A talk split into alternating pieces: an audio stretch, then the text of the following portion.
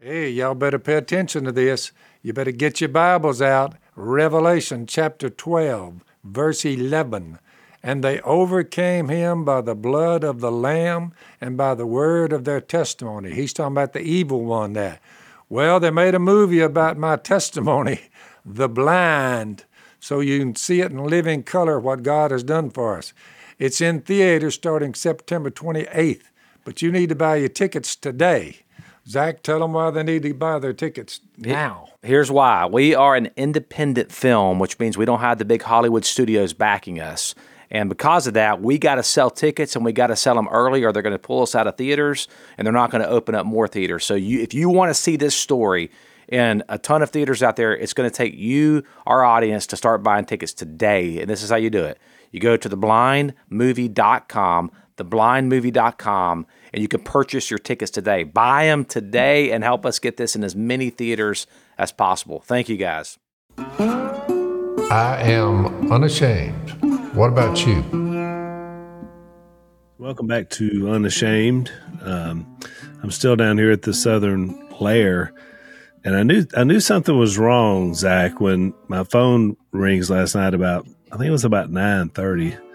I looked down and it's Jase. Mm. I thought, oh boy, Jase never calls me at night, so I thought something is going on something here. Brewing. Something's brewing. There's, and I knew he was out of town because yeah. he had told me he was doing an event. So I thought this cannot be good. Whatever that whatever's about to be said cannot be good. So Jason, t- you can take it from there. Well, the last time I was with y'all, I was in Nashville with my family, and yeah. so I had uh, I had a scouting session to do for the show because we're we're looking at some places to metal detect, treasure hunt in the in the Nashville area. And so I went and did this little scout. I met some wonderful people who were believers in the Lord. And uh, I didn't find a whole lot, and I'm not sure we're going to go there for the show. But one thing I did find, which was crazy, I mean, this was right after we did our last podcast, because they do events there at the place I was at, but it, it's a very historical place. Uh, I found a beautiful gold ring with some kind of jewel, but it was on top of the ground. And so I saw the owner and I was like, look, normally, you know, we may try to recreate what we find. And I was like, but somebody just lost this or they got in a fight. The couple got in a fight and she threw this ring out in your yard here. But, uh, I mean, it was spectacular. He was like, you just found that on my I was like, yeah. So uh so from there I went to the airport and I had an event in San Antonio, which is a long way from Nashville. And there were multiple de- delays getting there because I was doing a. It's you remember those shows we did, Al? Uh, I don't know if you did them, but Phil, you probably remember these. Were these Ma and Paul stores? We did it for the duck calls. Uh, I can't even remember what they're called now, but it's like all the all the people in the hunting and fishing industry, they set up booths, and, but it's like a club, and all these store owners kind of mauling. It was something. It was called something syndicate. Uh, maybe outdoor syndicate. Yeah, I remember them. Well, there there was like there's well, I learned a lot about. It. There's like four different divisions. There's one in Arizona. There's one in San Antonio. There's one in Dallas. You know, and so it's it's not open to the public. You're, the store owners come and they they may make their orders there. So I went there because, you know, my metal detector. I have a Jase Robertson metal detector with with Garrett. So I was there, kind of helping them with that, and uh, so and they they allowed me to speak to all the members, which it was on Sunday, so it was perfect because I thought, well, we're missing church for this, so of course, y'all know what I talked about. You know, I mean, I kind of went through the duck calls, and we used to come here, and then the metal detecting world, and then I drew the the uh, treasure hunting. I said, I, I told them, you know, where I got the idea to do that, and I held my Bible up, you know, and then I went through all these verses that talk about where your heart is, there your treasure will be. You know, guy finds treasure he buries it back, buys the field, you know, and then the Luke 15, Jesus is like, why am I eating with the riffraff, tax collectors, and sinners? You know, it's like a woman who finds a lost coin and all the joy. So we kind of had a sermon, which was awesome. So all those people then came to the booth, and uh, we actually had a little altar call at the booth. Several people, you know, we had several good life Jesus discussions. So, uh, so everything was going great, and then I had to fly out, you know, to get back here, and then all of a sudden no weather. You know, I looked at San Antonio, I looked at Dallas, I looked at Monroe, Louisiana. No weather, not a cloud in the sky. And my plane got canceled from Dallas to Monroe. So I'm like, hmm. So I wanted to be with y'all. So I said, I'll just rent a car and drive from San Antonio. And Phil, you'll appreciate this. My Google Maps said six hours and 30 minutes. And you know what's weird is I knew that wasn't right, but no. I wanted it to be right. and so I was like, it's six and a half hours. Evidently, they know a way back to Monroe that's way faster than anything I would have ever suspected. so the bottom line is, I come. It was a lie. I came rolling in at three o'clock in the morning, just a shell of a man. But that's why I called you. I was trying to figure out how I was going to get my rental car back because the only way oh, I left that part of the story out. Every rental car I went to said, nope, no, we don't do one ways. We don't do one ways. We don't do one ways. And so I thought, well, I'm not going to make it. And then the last one was Hertz of all things. They said, sure, we do one ways. Now you, now I paid for it, but it ain't cheap. yeah, I was so like, you we found do one. See, I got stuck in in uh, Montana uh, uh, last year, and they said your flight's canceled. And I said, "Well, when's the next flight?" They said four days. I've got my entire family, so there was like seventeen of us, all my extended family. We were all there. I'm like, "Well, we don't have a place to stay." Like, yeah, next flight's four days. So we ended up making the decision to fly to Chicago, um, and then um, the goal was going to be once we got to Chicago, we would rent two vans and drive back. And so I had the same problem, but I couldn't find one that went one way. So we were just yeah. like, well, we'll just, whatever the fine is, we'll just have to pay the fine, which happened to be like two thousand dollars. It's just like, money, Zach. It's just money, and you're loaded. Yeah, just, yeah. So you found one. I didn't. See, I, I was kind of shocked to realize that most companies, rental car companies, they don't do one way rentals anymore. I didn't know that was a thing. Well, I took credit for it because the guy I was with, you know, from Garrett, uh, I just I was being so positive, and so every time I would approach him, you know, I was like, "Look, I am stranded. We're trying to make the world a better place, and I really need to get to Monroe, Louisiana. And you look like the person that can help me do that." That was my presentation at each one, and that girl that that made this happen. I bragged on her. I was like, now you are a true professional, a patriot. and it's made me feel better about the country. You know, I yeah. could tell she was very appreciative. So, yeah, I, I was just so overjoyed. Now, about one or two o'clock in the morning this morning, I started questioning my decision making process because I was just kind of getting rum dum. It was very hard to keep all my faculties because it was a long day, you know, when you speak and you're just at a show. It, it, it, just, but the Lord, I think, got me through. So, so if you're wondering why I'm telling you this, I did have a moment. I have to confess something here that I do think is a problem, and it was bizarre, and or I don't know. I, I just wanted to get your take on this, but I did a little stalking because I couldn't help it. So when I rode from to this place to San Antonio, well, they were nice enough to put me in first class, and uh, you know, part of the benefits of being in first class, other than I, you get a better snack and meal, is that you get off the plane quickly and you're a little more comfortable so you can study. So I studied on the podcast for this podcast while I was on the plane. But a lot of times the people up there are kind of snooty. You know, they don't talk to you. They they're just and they can be a little rude to the stewardess, you know. And well, on the way down here, there was a there was a gentleman who was dressed very uh, swankily, you know, and, and I, I, don't swankily. know swankily. Swankily. Is that a word, Zach? It's swankily. Uh, let me look that up. I don't think it's a word, but I think it's a word. I think we've looked at it. I think you've actually used it before and we looked it up.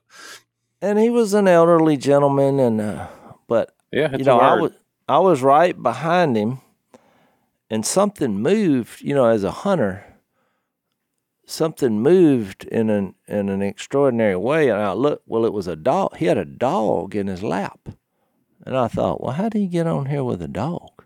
Because it wasn't. It didn't have the little vest on saying you know, a lot of people have dogs that are uh, service animal. Yeah, yeah, service animals. I thought, how do you get a dog? Is that allowed? I mean, you know, I guess so.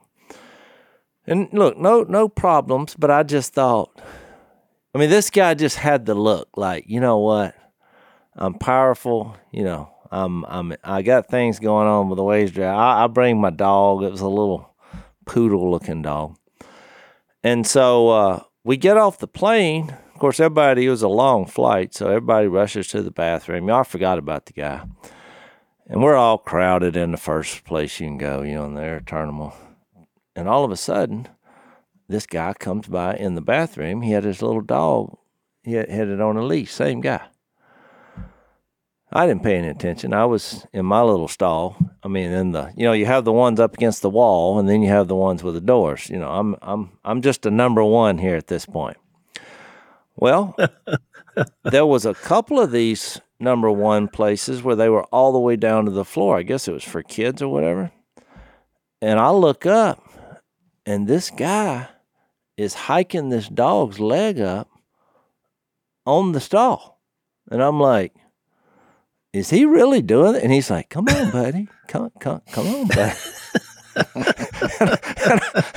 well, I realized as I looked around, everyone in here now is watching this. And I think it's out of embarrassment. Pretty good training but, to even attempt. Well, he, ne- I never, you know, because I couldn't help but watch. You know, I lost complete interest in what I was doing, and I just thought, this is so weird, but I can't stop watching to see if is the he magic, gonna do it? yeah, is the magic gonna happen?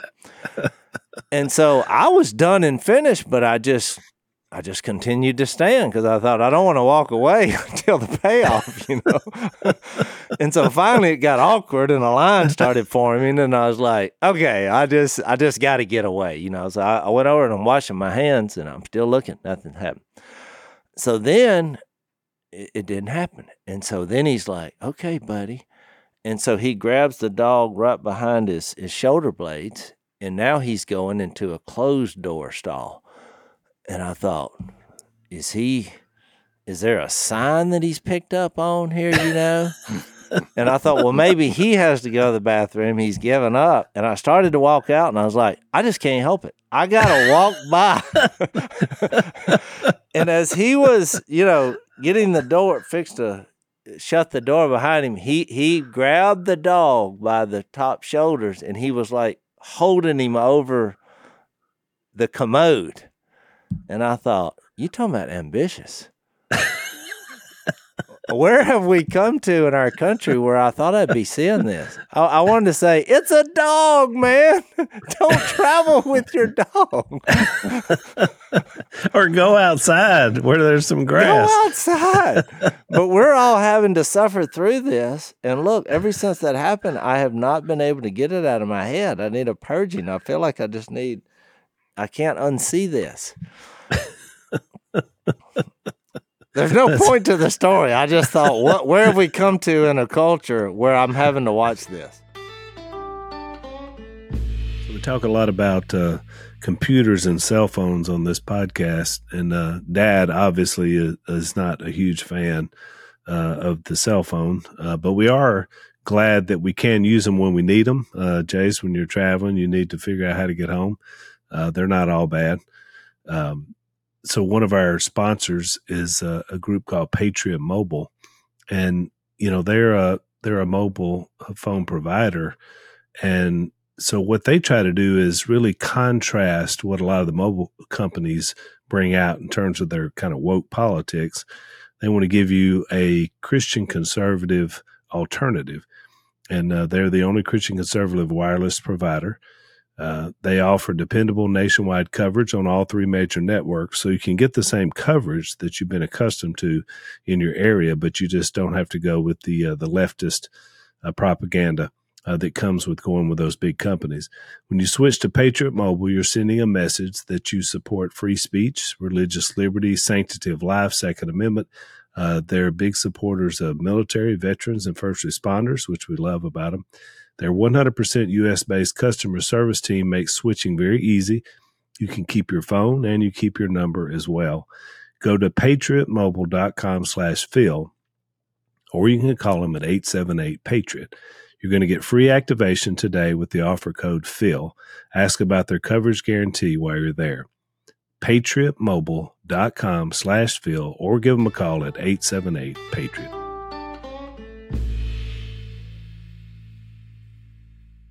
So, Jason, what I find interesting is this is the second time you've had air travel, and the the last two times on the podcast, and both times you've had some strange happenings in the restroom. You're two for two. I'm thinking now you might not just hold it. or wait till you leave. Is that not strange though? Do you not think that that we? I've never just, seen anything like that before. I mean, look when you're when you've lost something when you're holding your dog's leg up on a. You're right in the middle of the woods 150 years ago. You had a dog with you. You wouldn't have to worry about stuff like that. He'd take a leak where he wanted to, and who cares? Well, right. You just don't think about these things. But he know? had to obey all the rules, the commode. I mean, I thought about what else is he going to do? You know, it was a long flight. He shouldn't have brought the dog, is what I'm getting at. I get it. Some people it's the dog or for a different reason. But if that's true, wear a vest, and I'd have felt better about it. Well, that kind of bounced off that old Bobo this morning, Miss Kay's little dog, Bobo. He uh, he come running in wide open about ten o'clock in the morning, and he was there was black mud from the tip of his nose all the way back to his back legs. Are you sure it was it, mud? His whole body. He was just a just a mud ball. So I ran him down quickly before he'd get out of there. Yeah. So I just walked back to the sink, my sink, mm-hmm. and I turned on about the right temperature. Of course, he's trying to get out of my hands. Yeah. But I was been I was being no no no messing around here. Yeah. So I shook him two or three times, you know. So he just sat there and I washed him from his nose to the tip of his tail. Well, that was a very nice the gesture. mud was coming off of him, and I gently opened the door outside, locked it where he couldn't get through the dog deal. But I forced him outside. I said, "Dry off, and I'll see you later." did he go into the dog shake once he got outside? There? Oh, did he ever? Yeah, I've noticed those dogs when they do he that. was then fully soaked. Then they'll go find a carpet and they start you know, yeah. rubbing oh, all yeah. over and running around. Oh and yeah, I do the same thing to my. I let him do all that outside, you know, but I did clean him up. He came back after about an hour, and he was uh, just white as snow. Well, we've established that, that you can't smell anything, and that nope. dog has also been known to roll around in carcasses. That's right. You, you are sure it was mud and not a dead carcass, right? At, at this stage, I, I, I, don't know, but I mean, I didn't care. I went with a, I went with the old uh, what's what's that cleaner everybody uses? Ajax. No, y'all well something along Clorox. something along that line. Yeah. Well, Jase, I was praying for you last night. I was a little bit worried about it because you had such a late deal. I was, and I told you, if you get sleepy, just pull over and sleep on the side of the road. Well, I told you I should have. I, I just I got right at the end of what you know you can do in your human capacity, but uh, I, I probably should have should have stopped and taken. Well, you had time to sleep there, one. Well, once I got home, since we started meeting at one today, one o'clock. Yeah in well, daylight hours. So I appreciate y'all delaying it. So I did get to study where we're at uh, in the airports, and which is always nice, I think, because you know when you study your Bible in public places, people notice. Yeah. Yeah, you're And right. They, they, I had several people everywhere I was at. They came up and they were like, "I really appreciate you studying the word." I was, I, I thought they were going to say the podcast, and they were just appreciative that I was studying the word. All I can In tell public. You, all Yeah. I can tell you, Jase, for sure, is that this Bible I've got in front of me, uh, Matthew, Mark, Luke, and John all point to what is perfect. They, and they start with Jesus, the Son of God, His perfection handed down to us so we can be made perfect forever. And I've got to looking at that before we came down here. And I mean, you talk about his he he is the rock. His works are perfect. As for God, his way is perfect. Where are you reading from? I'm just reading from from back in the back. I'm just reading through how many times per- perfect or perfection is is mentioned Well, especially in Hebrews. in Hebrews, it's the most, but it's just a read through of, of the, the essence of Jesus Christ. Love drives out fear. The man who fears what we getting out of these lessons is not perfect, not made perfect. He's not perfect yet. He, he's mm. afraid. So I was amazed on how many verses mentions perfection. It just it just surprised me. But uh, but if you think about it logically, he's the forerunner of the kingdom of God, the, him being the king, and members of the kingdom have been made perfect forever. But I think a lot of people don't do don't view it that way, Al, to their to their shame. In other words, perfection is what you get out of Jesus Christ. I mean, and it's worth eternal life. That would be perfect if you could live forever. Well, he, he's he's done it. So I just was amazed at how many all our listeners, y'all take in your concordance and look up perfect. And I mean, read everything that says in there. It's about 30 verses or 40, quite a few. So, Yeah, I think the Hebrews 12 too is the most famous one. You know, let us fix our eyes on Jesus, the Yep. author and perfecter of our faith. yep. Yeah, one of the versions, Jay says, finishers of our faith. And it's interesting because that, that word, that perfect, means the connotation you're alluding to in the idea of, you know, without imperfection. But it also, in several contexts, means in Greek, it means completion Yeah. and and that's where you get that idea about finishing. And so I I think to your point is is is excellent because the idea is is that it's not just not messing up or or not being imperfect, but it is a completion that we get in Christ because of who He is and what He did. So One of I those mean, I- texts said said uh, something to the effect, and the law makes nothing perfect. So all of these texts about grace instead of law in Matthew, Mark, Luke, and John are all called the Gospels, which is good news because what people don't realize, perfection comes out of the one that they're talking about, Matthew, Mark, Luke, and John.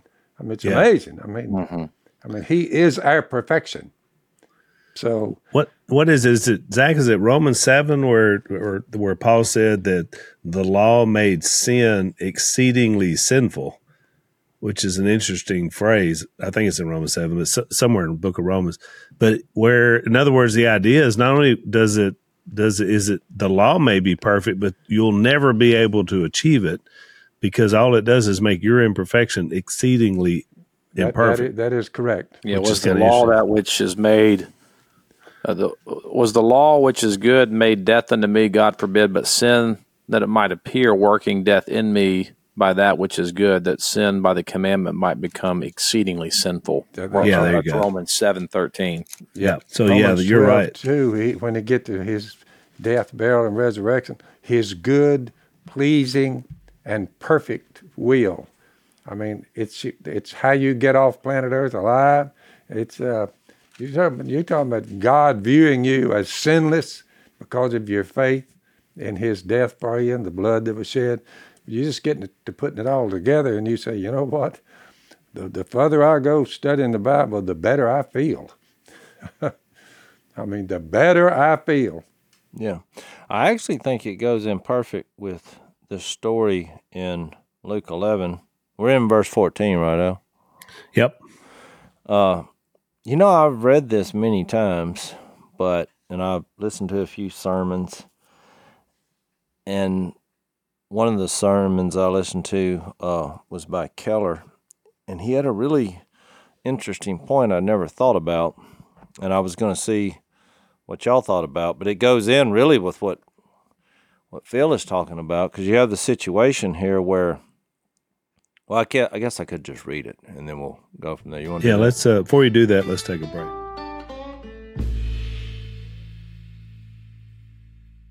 So in verse 14, Jesus was driving out a demon that was mute. When the demon left, the man who had been mute spoke, and the crowd was amazed, which was, when you think about it, what a bizarre sign or miracle. So they all knew he couldn't speak, or they wouldn't have been amazed. But the demon was mute, so it made the guy mute.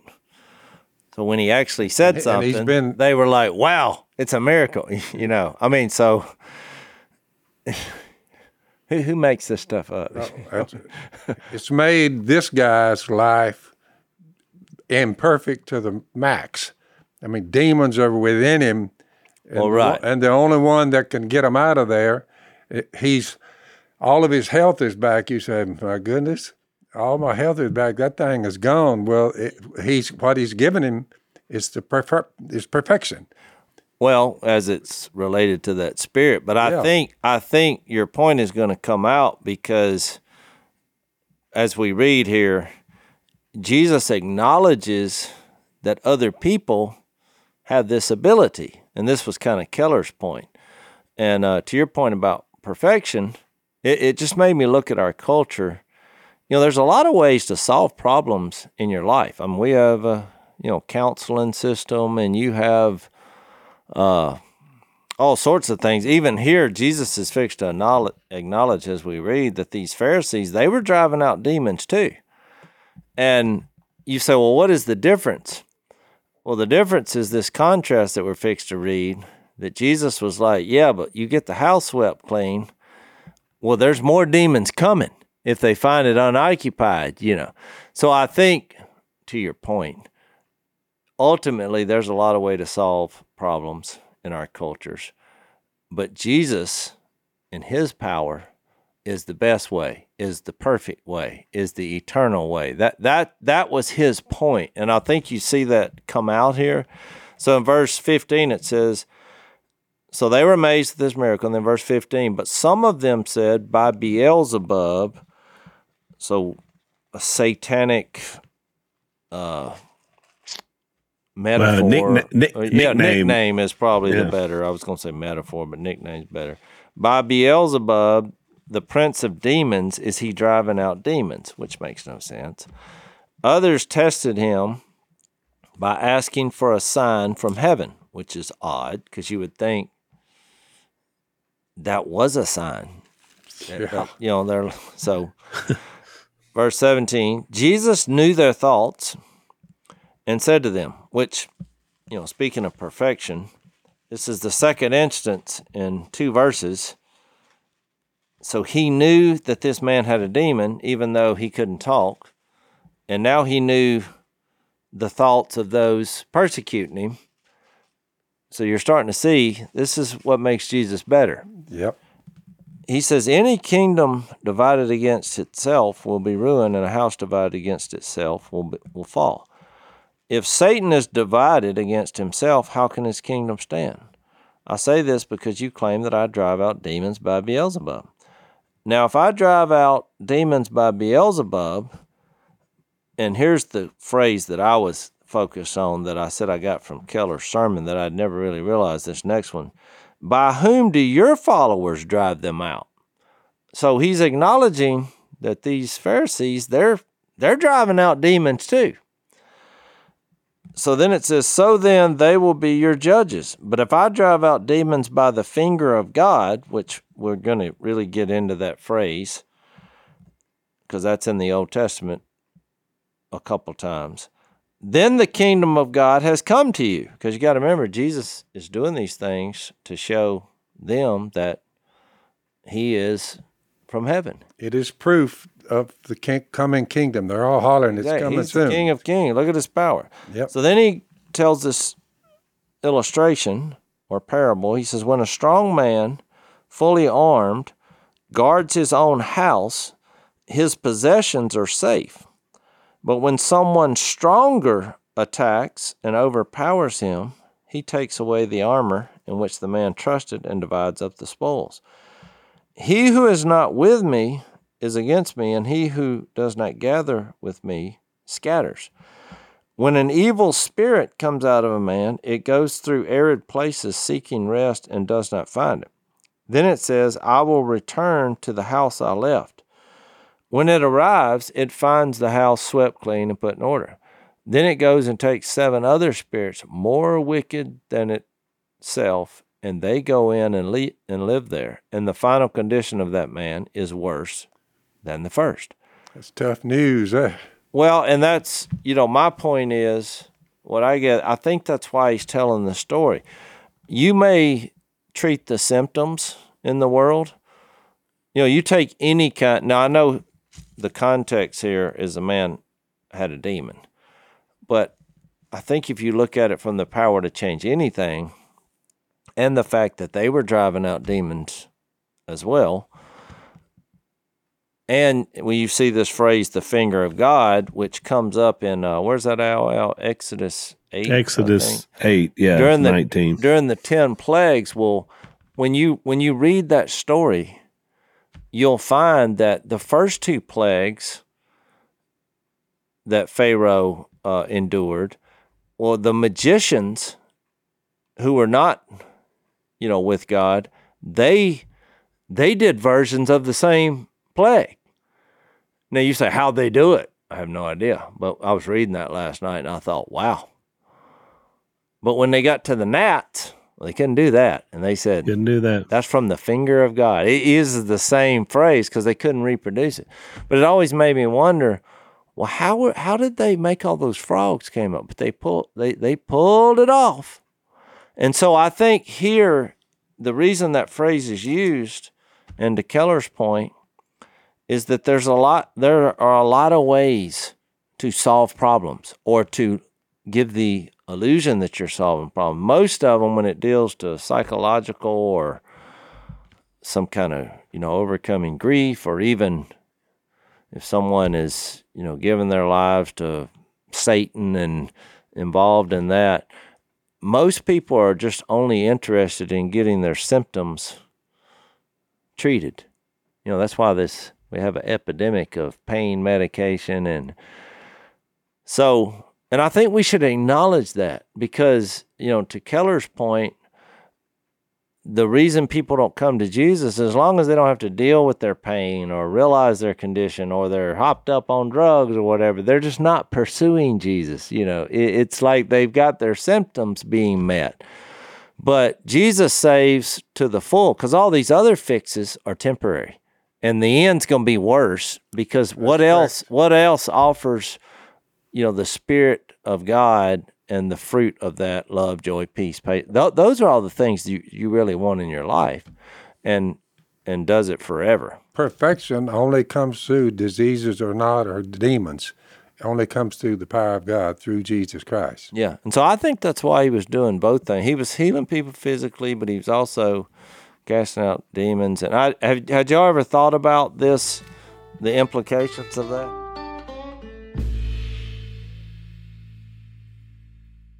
I see it as as kind of a picture of because there's two different things going on here. One is you have just straight up deniers. I mean, the people that are just saying this came from Satan. They're denying that he's who he says he is or that he even has any kind of power from God. And I do think it's fascinating that you brought up the point about the finger of God, that Jesus uses that phrase after it was initially used by people who were not believers in God. which is really intriguing to me. So you had the deniers and then you had the doubters, and the doubters were the ones who were looking for the sign. But I think either one of those shows you two different ways that you can reject Jesus. One is just by denying he is who he is, or or he's what he says is true, and the other is by doubting uh, that he is who he says he is. And that's and of course he'll deal with that later when we get to the sign of Jonah. But yeah, I think you're right, Jase. I mean, I, I think that's a good way of looking at it. And it is interesting that when he talks about the Pharisees casting out the demons, whether whether he actually thought they could or did, and it seems like that's the case, for sure he's at least attacking the argument about well whose name do you say and you do this in? in other words if you're if you say you can cast out demons and you're doing it in the name of god then why would i be why would i not make the same claim about you is, is the logical point of the argument. In other words, if if you said that God is allowing you to cast out demons, then why wouldn't He be allowing me to cast them out? So, I think from a logical argument, I mean, it's brilliant as Jesus always is, and they have no answer for it. Yeah, and and there's this whole concept here too that that the kingdom of God is here. I mean, like it's not something that we're just waiting on what the the point you mentioned earlier about kind of spiritual and physical and how that's kind of separated. I mean, it's kind of like what he's saying here. This is coming together. All of this is coming together. I had a couple other verses. Um, when in Luke twelve, he says, it, "It is the Father's pleasure to give you the kingdom of God." Or in Matthew thirteen, to you it has been given by God to know the secrets of the kingdom of heaven. Uh, again in Matthew sixteen, flesh and blood has not revealed this to you, but my Father in heaven. Speaking of the kingdom, and so I think there is this other thing going on here, um, or not another thing that that kind of supplements, or even kind of the basis of this is what Jesus is declaring by doing this stuff is that like like the kingdom of God's here and it's in our midst, and it's not here in its full fruition. We're still you know waiting on the full summation of that, but but there's something profound going on in the ministry of Jesus, and particularly in this section of Luke, of him establishing um, this upside down kingdom that's now here on on earth. Yeah, I also think there's something here when when it says that you know Jesus recognized that he had a demon and he knew their thoughts. Part of part of the issue in our culture is misdiagnosing what the problem is. I mean, you got there's a counselor on every street corner, and even in the in the healthcare world, you know, there's a reason people say, "I think you need a second opinion." But you realize, back to Phil's point about Jesus being perfect. Not only, you know, does he know what the cure is, and he has the power to cure it. He knows what the problem is, and he knows what you're thinking. You know, he knows how your heart is viewed. And to me, you know, as I read this, it kind of gave me an extra measure of peace to know. You know, I'd have to wonder if he knows what my problem is. Yeah, it makes me think of that. You remember our cameraman that time, Phil, when he you were always after him, trying sharing Jesus with him. He just didn't seem like he could get on his feet. And one day he he finally announced while we were filming, you know, duck hunt. He said, "Phil, I figured it out." He said, "I know what my problem is." And you were like, What's that? He said, I don't know what my problem is. he's like searching for the diagnosis, you know, and he's yep. tried everything in the world, you know, but it led to a conversation of, well, why don't you try Jesus in a real, meaningful, personal way where you're pursuing that as your top priority? Is kind of where I was going with that. Yep. There's a lot of human beings who have told me that little that little what you just said. Man, I, I got a lot of problems. My problem is I don't know what my problem is. Yeah, which look, we laugh, but it's actually true. I mean, if you go out there and start asking around in the world, I mean, you're going to get all kind of theories and ideas, and even you he know, was, when, he was far away, and uh, the, the others from Jesus, far yeah. away. And when you get I into don't know the, what my problem is. That's what really, yeah, I felt like I needed to even read that in Exodus 8 because what really scared me about that is in that when the unbelievers, as you said, acknowledged that they couldn't they couldn't reproduce this plague, it said uh, none of their secret arts would work. And so, you know, whatever secret arts, this is uh, Exodus 8 17. It, it says, you know, the Lord had told Aaron, stretch out your staff and strike the dust on the ground, and the dust will become gnats. They did this, and when Aaron stretched out his hand, the dust became gnats. And it, they came upon all the men and animals. And all the dust throughout the land of Egypt became gnats. I mean, can you imagine? But when the magicians tried to produce gnats by their secret arts, they could not. But they pulled off, you know, the turning frogs. the water to blood and the plague of the frogs. Now, how they, and, and my point is, you can find answers in the world. And it may be magic, it may be the shell game, it may be pills, it, whatever your problem, you know, that there's always something that. And, and look, I think some of them are legitimate. I mean, there's there's people that have stopped drinking, and it had nothing to do with Jesus. You know, that's right. And these things happen, and I think when the church doesn't acknowledge that, it kind of fuels the world's excuse when they say, "Well, you're saying I can't, you know, be fixed," and but the problem is these are temporary, and it's giving you a false sense of security because really the dynamic needs in your life forgiveness, grace, peace, joy, eternal life all, these things they're not going to be able to fix that.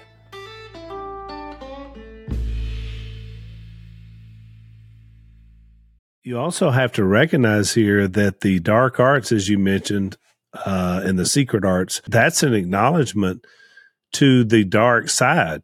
In other words, we've talked a lot about this spiritual warfare and and the evil realm that we've talked about with demons, with Satan. We looked at it back when we were looking in was it chapter eight when Joe Beam was on. I mean, there is an access to power from the dark side of things that allows things to happen. And Jesus addresses that directly. First, he does it, as you acknowledge, with this deaf or this mute demon who's produced a mute man. But then also he says quite plainly, if you don't fill that empty vessel with something, with me, mm-hmm. with with the Holy Spirit, with something good, you are leaving that house open for more evil and more difficulties. So I mean, to that's your you made, you made a great practical point. point. right? Because uh, it, it'd be like doing a having a you know a twelve step program or you know AA or whatever. I had I had a guy say uh, more than one, but I remember the guy who said, "Well, I'm bound to be be all right with God because I don't get drunk anymore." I said, "Well, when when you go to Him to be forgiven of those that that drunkenness, I said that's when you you'll have God's Spirit. You'll get out of here alive." I said, right. "You've done well up to now." I said, "You were wise to stop getting drinking, stop getting drunk." I'd have, I'd have shared that. I'd share it with you. Yeah. I said, but you've already made the right decision. His, his well, well, I don't know what, what my problem is. He said, my problem is no longer a problem because I don't get drunk anymore. I said, All right. getting drunk needs to be forgiven. But he, he was said, only dealing with. He, he said, that I haven't done. He said, is there a way to, to that? I said, yep. So I preached the gospel to him, went out there and he had his son with him and I baptized him. He was only dealing with a symptom though, Dad. That's the problem. That's it's right. like if you have an illness, you got something wrong in your body and you got a symptom that from it, you say, Well, I dealt with that symptom, so I'm good to go. No, unless we get to the source yep. and deal with that problem, which in the spiritual sense is not having Jesus. So, I mean, without that, then you're just going to repeat and you re- rinse and repeat, and it's mm-hmm. going to get worse. Well, and, and the bottom line is we've read in Luke 6, he, you know, Jesus is calling you to a life of being persecuted and sacrifice and being weak and mourning and difficulty. It's a lot easier in real life to take a pill. And and that so when you look at how the world tries to answer answer these problems and they do work in the short time. In the short term a lot of times. But y'all kind of stole the, my crescendo of the point because he told this story, you know, the way Luke laid this out. in response to verse 13, when Jesus taught them how to pray, and we talked about the father children relationship as we pray, you know, in verse 13, he said, If you then, though you are evil, know how to give good gifts to your children, how much more will your Father in heaven give the Holy Spirit to those who ask him? So when you get to that part where he says, the evil spirits, they when the house is swept clean, well, he's talking about your heart. He's talking about your soul, where you know the spirit rests. When it's unoccupied, he's like, they're coming and they're going to be more powerful than the first one. So when you just treat the symptoms or you have any other means besides Jesus, you're worse off at the end That's than right. you were at the beginning. That and so correct. I do think it was a, a picture of the Holy Spirit that was going to be poured out. Because then it makes sense when you read the last two verses. Because as Jesus was saying these things, a woman in the crowd called out, Blessed is the mother who gave you birth and nursed you. And so she made it kind of a physical thing. After he said that, it was so profound. She thought, Boy, your mom must have been awesome.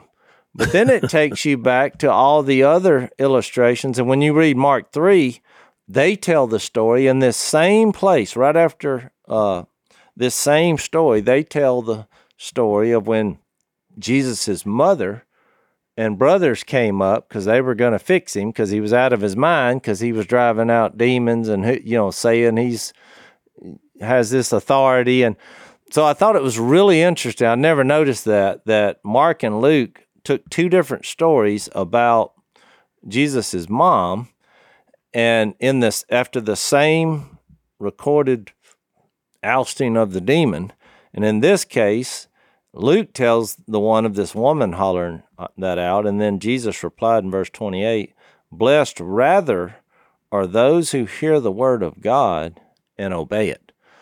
And so that was him distinguishing his power from everybody else, which then makes sense about the strong man. What do you got to do to take charge of the house? It, it comes down to power. Who has the most power? The Pharisees, the demons, your own will, your money, you, you know, the the richest people on the planet, all the great thinkers, or Jesus. And when you get to the end of the road, Jesus is so far above everything else. I mean, we're we're talking about real power here, eternal power. And all of this is preparation.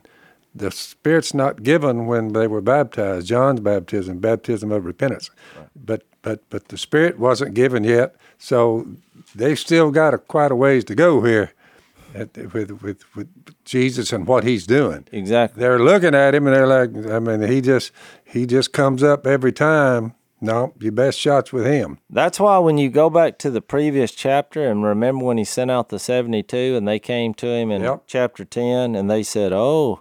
Lord, even the demons submit to us yep. in your name. Yep. The problem was they were emphasizing to us instead of in your name. Yep. It was to us in your name.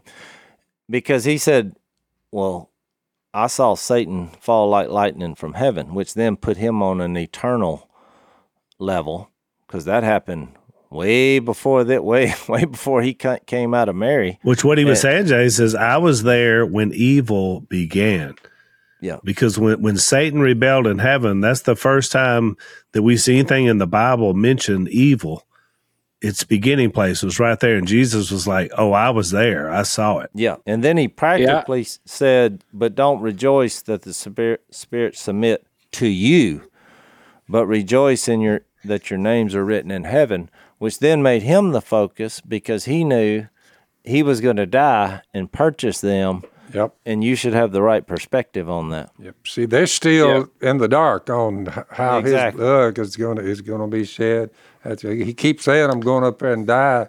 You know, he well, and he's fixed to do it in the next paragraph about yeah. Jonah. What yeah. was you going to yeah. say, Zach? Well, I was just thinking you when you read that verse because I remember hearing that uh, when I first kind of became a Christian about you know you you kick these demons out of your life, uh, you sweep the house out, but you leave it empty, and they come back and with with a lot more of their friends, and you think, man, what does that really mean? Though I think what it is is that at, at the core, and I've said this on the podcast before, and it kind of gets to the origin of evil too.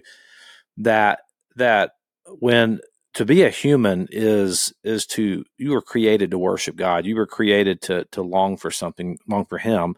And sin, I think a good definition of sin is just a, a disordered or um, a misordered desire. It's a desire that that is pointed at something other, other than God. You, you can't help it. You're going to worship something. It's not a matter of if you're going to worship. It's a matter of what or who you're going to worship. You're going to worship something.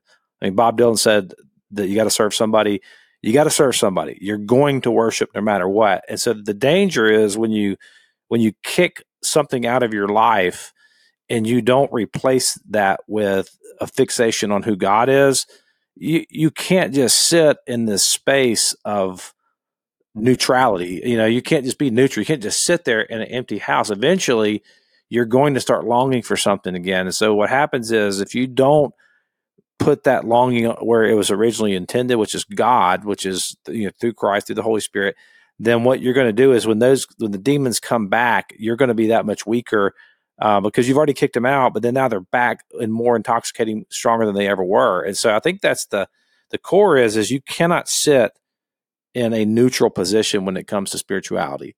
There's no such thing. Either either you're pursuing who God is or you're pursuing things of the world. And I think that's a lot of what Jesus is getting to in this passage, and a lot about what this new kingdom that he's uh, bringing is going to look like. It's a kingdom that's not about performance; it's a kingdom about dwelling with with God, and uh, and that's different, you know. So I don't know. I think I think you're right. That's good. Um, so we're out of time uh, for the podcast, and uh, but we want to talk a little bit more about this uh, in our overtime segment.